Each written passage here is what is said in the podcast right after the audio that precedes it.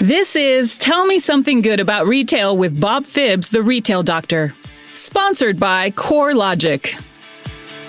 So we can do as fancy analytics as we want. It's what people do in stores that matters the most. Welcome to Tell Me Something Good About Retail with your host, Bob Phibbs, the champion for a more human connection in retail for over 30 years as a retail doctor. Bob is the authority on brick and mortar retail across the world, who works with some of the biggest luxury brands to independent retailers of all sizes. Today, I get the opportunity to talk with Phil Thorne, the CFO and founding team at Corso. Welcome, Phil.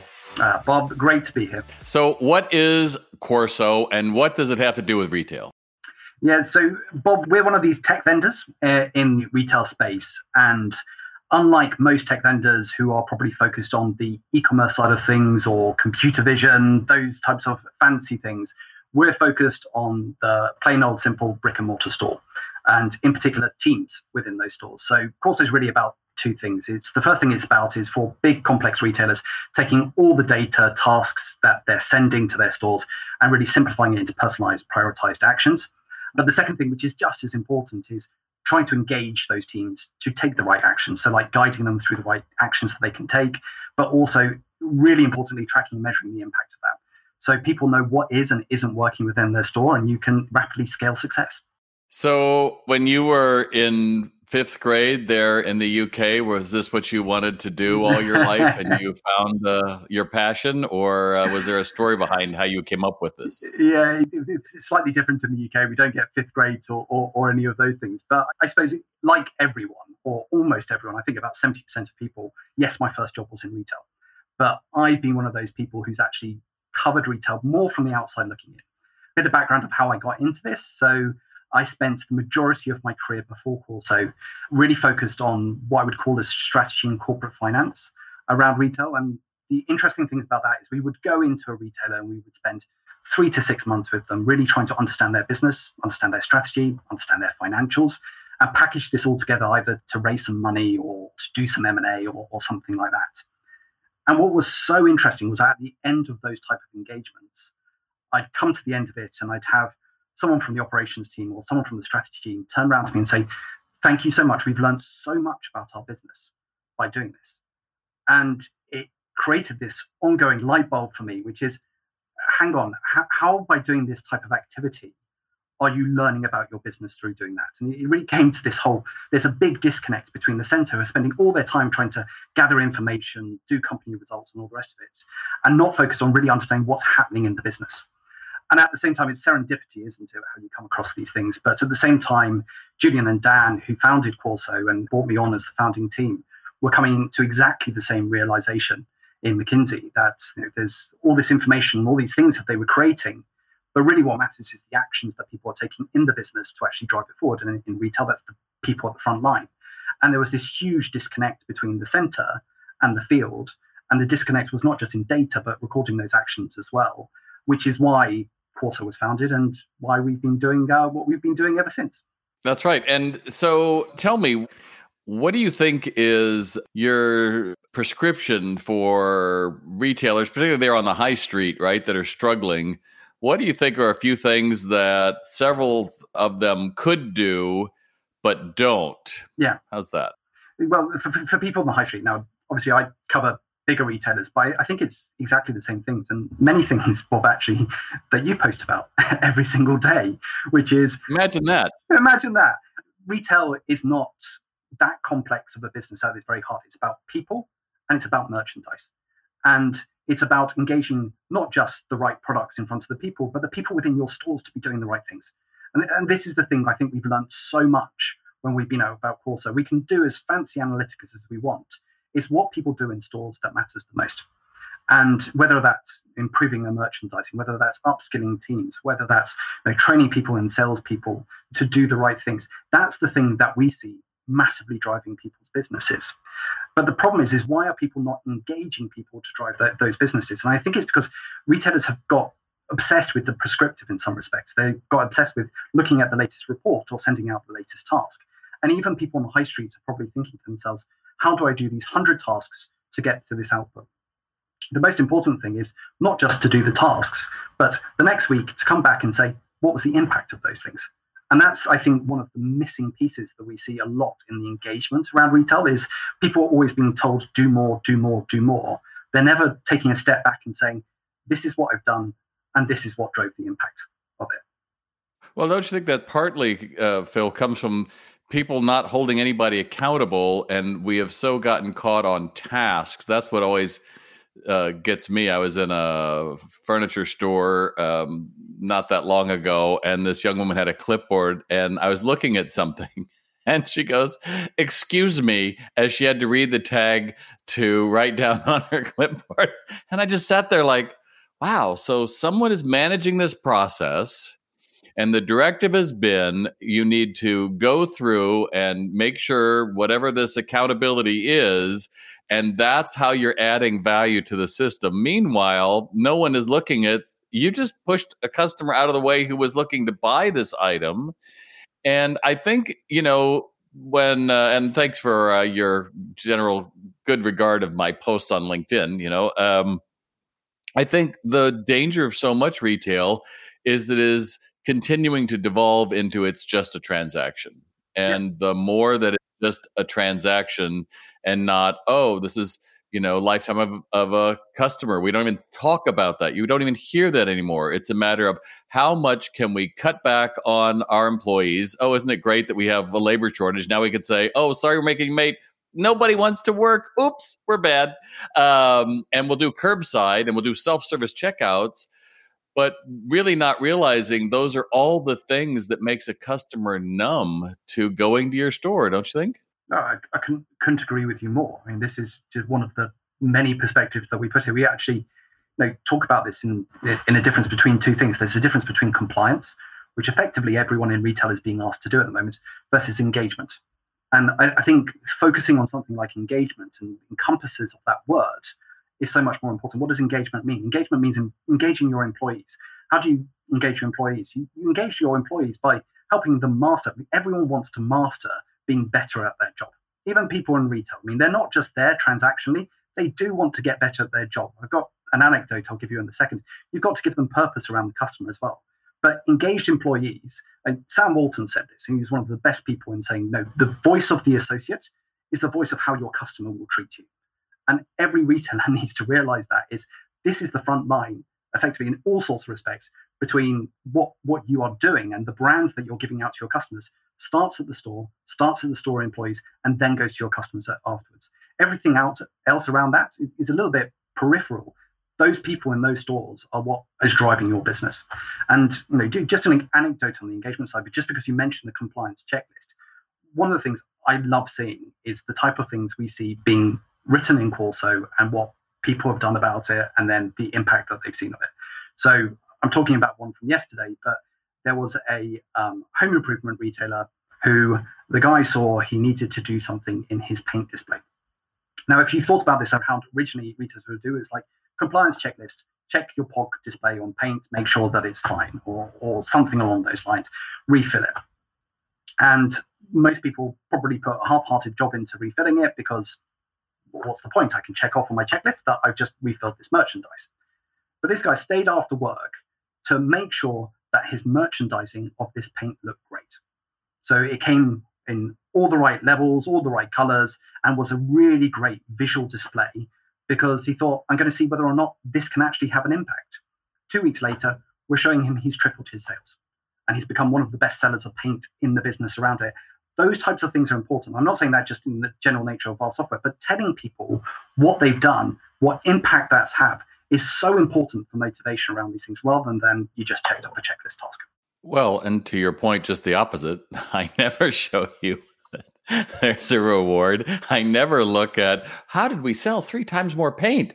I don't know. I guess everybody wanted more paint, right? Instead of going, holy crap, somebody took took an action on their own and let us know. I think that's really um, that's pretty groundbreaking. You know, that's we just we just heard the report. This is being uh, recorded in the middle of November, and and uh, uh, the US, they just talked about a record number of people have quit in their jobs in October. And uh, people love to say this, but I think we are also in the age of the MVP and is the minimum viable person. We have so demoralized the crew. We have so gone through and, you know, slapped on some acronym training, uh, magic, uh, BU, or whatever it's going to be, with from people who don't understand engagement, who aren't customers, who've never sold on the floor, that we have made this. How do I get through the day without being fired or having a customer yell at me? And I don't think that's a fun place to work. I mean, you see it and I see it, Phil, but you also see the people where it does work, right? Yeah, and I, I think this is the reason why people are actually having to wake up to this now. When you've got difficult labor markets, when when you're noticing the trends that are changing, and there, there are certain things where the writing is just on the wall. You you have to do more around store engagement, store colleague engagement, because frankly, otherwise you're either not going to have employees, but also you know, think about it this way: this is the best source of actually improving ROI within your business. Not the fancy tech or not the, the computer vision or things like that. These are people that you have on the ground and the impact that they can have on your business is very material. And I just talked about someone who's taken an action three times in sales. You know, those are simple things that you can do with people who are already there. The, the thing I find so bizarre about it is that retail is a business that understands people. It understands consumers like no end. I mean, that is the whole nature of its job is to understand people. But fundamentally, it understands people, it understands their motivations, their engagement, and all the rest of it in terms of shopping decisions. The people who are selling it, the people in their business are people too. And it's got to do as much to understand them as it's doing to understand the people that it's selling to as well. Well, I think you're, you know, that's why you're on my podcast because we are uh, kindred spirits, and um, I don't think we're all going to become Second Life and want to be metaverse, but it sure is eating up a lot of pixels. I don't think that curbside is here to stay, and everybody wants it. I think some people do. I think there are people who have the um, luxury of being able to say we all we all want to work remotely because we don't want to go in anyway. But a lot of the world doesn't have that luxury and does want to go into a restaurant or into a retail store and they want to feel something different than I would if I was scrolling through my Instagram feed. And, you know, that rats to the cheese algorithm that uh, social media is now being uh, targeted and how awful it is is the very thing that made all of us kind of addicted to it. But at one time, we were addicted to that one coffee house of ours or that one store you went to get your kids' toys. And are we on a, a cusp of that again, do you think? Do you think consumers are coming out of a pandemic? Uh, are looking for that kind of experience, or is it really going to devolve into a click and collect world? Well, look, I, I, think I can tell it anecdotally, and I think we can see it a little bit in the data as well, which is anecdotally, we're having this conversation, but the majority of people I speak to enjoy going somewhere. They enjoy the social interaction of going shopping or going to a restaurant. I mean, I, I, can talk for myself. I've got that interaction. I love going to my local fishmonger. I like talking to him about the types of things that he's brought in, I like talking to him about the types of things that I can cook with it. I love speaking to my local shops and my larger shops uh, cashiers, seeing how their day is. It's, it's a fundamental social interaction, which is what we're all about. And I think the challenge, as I would put it, is that retailers or all of us in general just look for that shiny new thing we forget about the main thing. I think as much as we can say about Jeff Bezos in, in different ways, the one thing he said, which I think is so crucially important, is lots of people ask what's going to happen over the next 10 years. I mean, that's a fool's errand to start predicting what's going to happen in the next 10 years. The more important question is what's going to stay the same. And I think we've seen enough of retail through generations to know convenience and experience are two things that all shoppers are going to want. We've seen enough in this pandemic. I mean, you're, you're noticing. I mean, even if you're agreeing in BOPIS, curbside, more online delivery, in a biggest wave of e-commerce that we've seen, um, the biggest experiments that you could have seen for digital, 90% plus of transactions still hit a store. They still were delivered by a store. They were still delivered by human beings and, and people within those stores. So the store is still going to remain at the very center of retail. And because of that, people are still going to be at the center of retail. People, I mean, retail employs the second largest number of people in the US. It is one of the most crucial areas of people in general in this society, in business. And it's about time that we started focusing on them properly because, uh, for all these reasons that we've mentioned, they are consumers themselves, but they are what drive our business. No, that's exactly right. And I think um, I was talking to a reporter the other day, and they were talking about uh, what is the future going to be. And I said, you know, there's probably going to be less stores um, just physically because we're over mauled in America and overstored. However, I think what's going to happen is the people that work in retail are going to be elevated from anybody can do this, faceless, no one, to much more of a um, ambassador, influencer, and yeah, salesperson. I think that this conceit, this hubris of saying we can just keep piling more tasks on people and they will uh, do it only goes so far because you can't be both customer centric and be an order picker. I'm sorry. If you're going to be buying, taking everything out of your stores to fulfill online, and now I'm telling you, uh, yeah, I know you used to work on the floor, but for an hour or two every day, you're going to be picking orders. You're just shooting yourselves in the foot because the very people who could most engage your customers are the ones you're tasking to a job where they don't get to do that, right? I mean, I, I suppose it, it's no surprise to anyone to hear that. I think the latest statistic we saw on it was the amount of stuff that someone in a general grocery or a, a general store has had to do has increased 30%.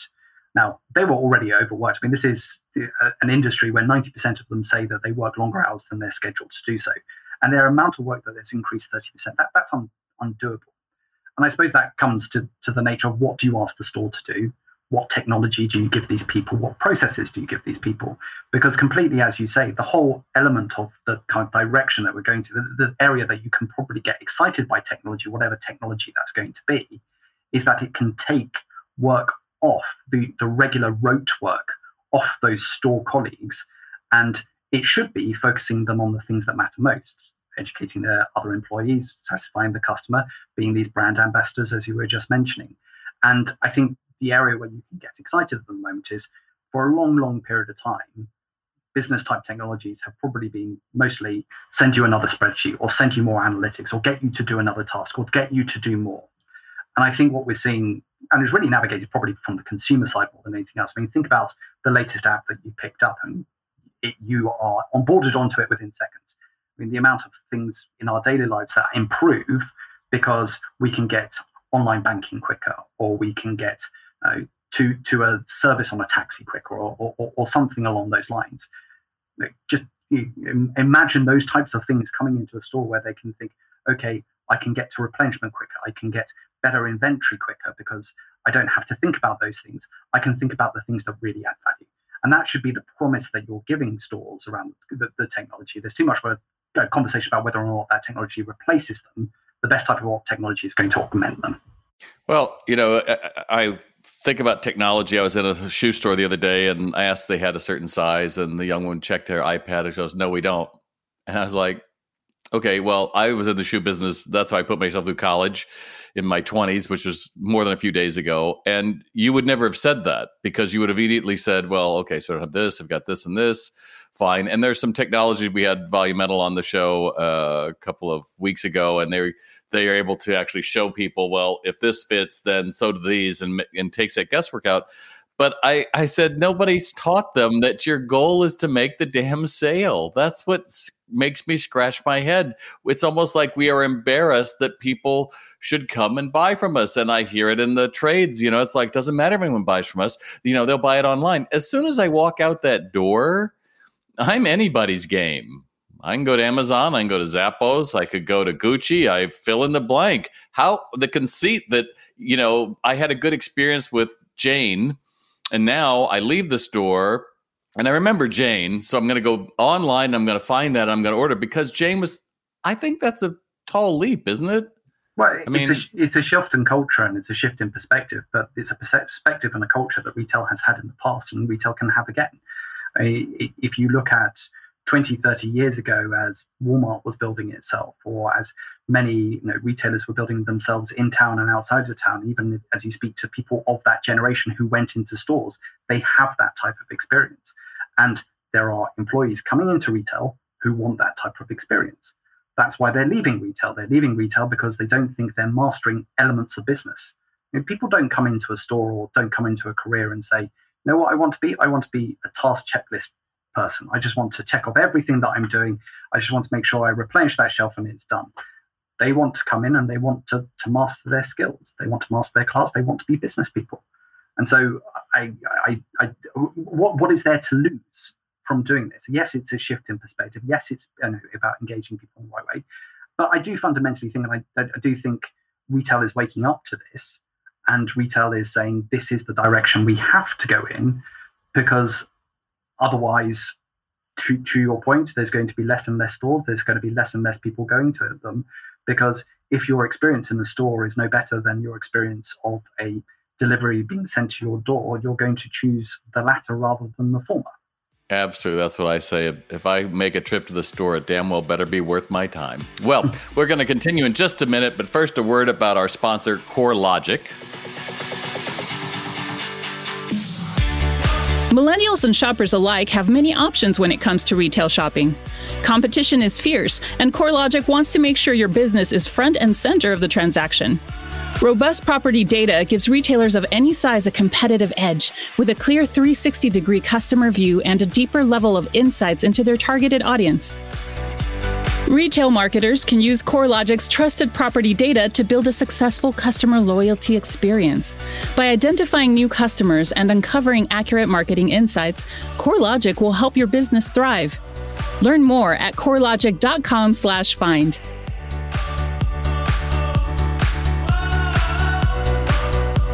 And we're back. And before we continue, we love CoreLogic and our loyal listeners. So if you do me a favor and give us a five star rating after the episode, I'd sure appreciate it.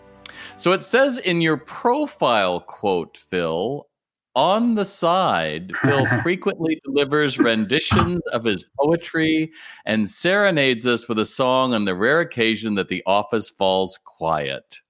Did you pick this up when you were studying at Oxford, or no, I, I, I, I, will admit, I, I used to be a little bit of a choir boy when I was younger, and I have. you probably can take it from a little bit from the conversation. I have always been a data and analytics type person, hence the business that we create. But th- there's also so much of life which is about the social, and things like poetry, things like music, are things that we have in every single different society and are part of us being human beings. I mean, I love not just the studying analysis side of things, but I love when a retailer writes great copy or writes a great ad or brings people in in that way because it's realizing that there's not just the science of business, there's the art of business as well. There's the art of convincing people what is important, what's not important. There's the art of bringing people in.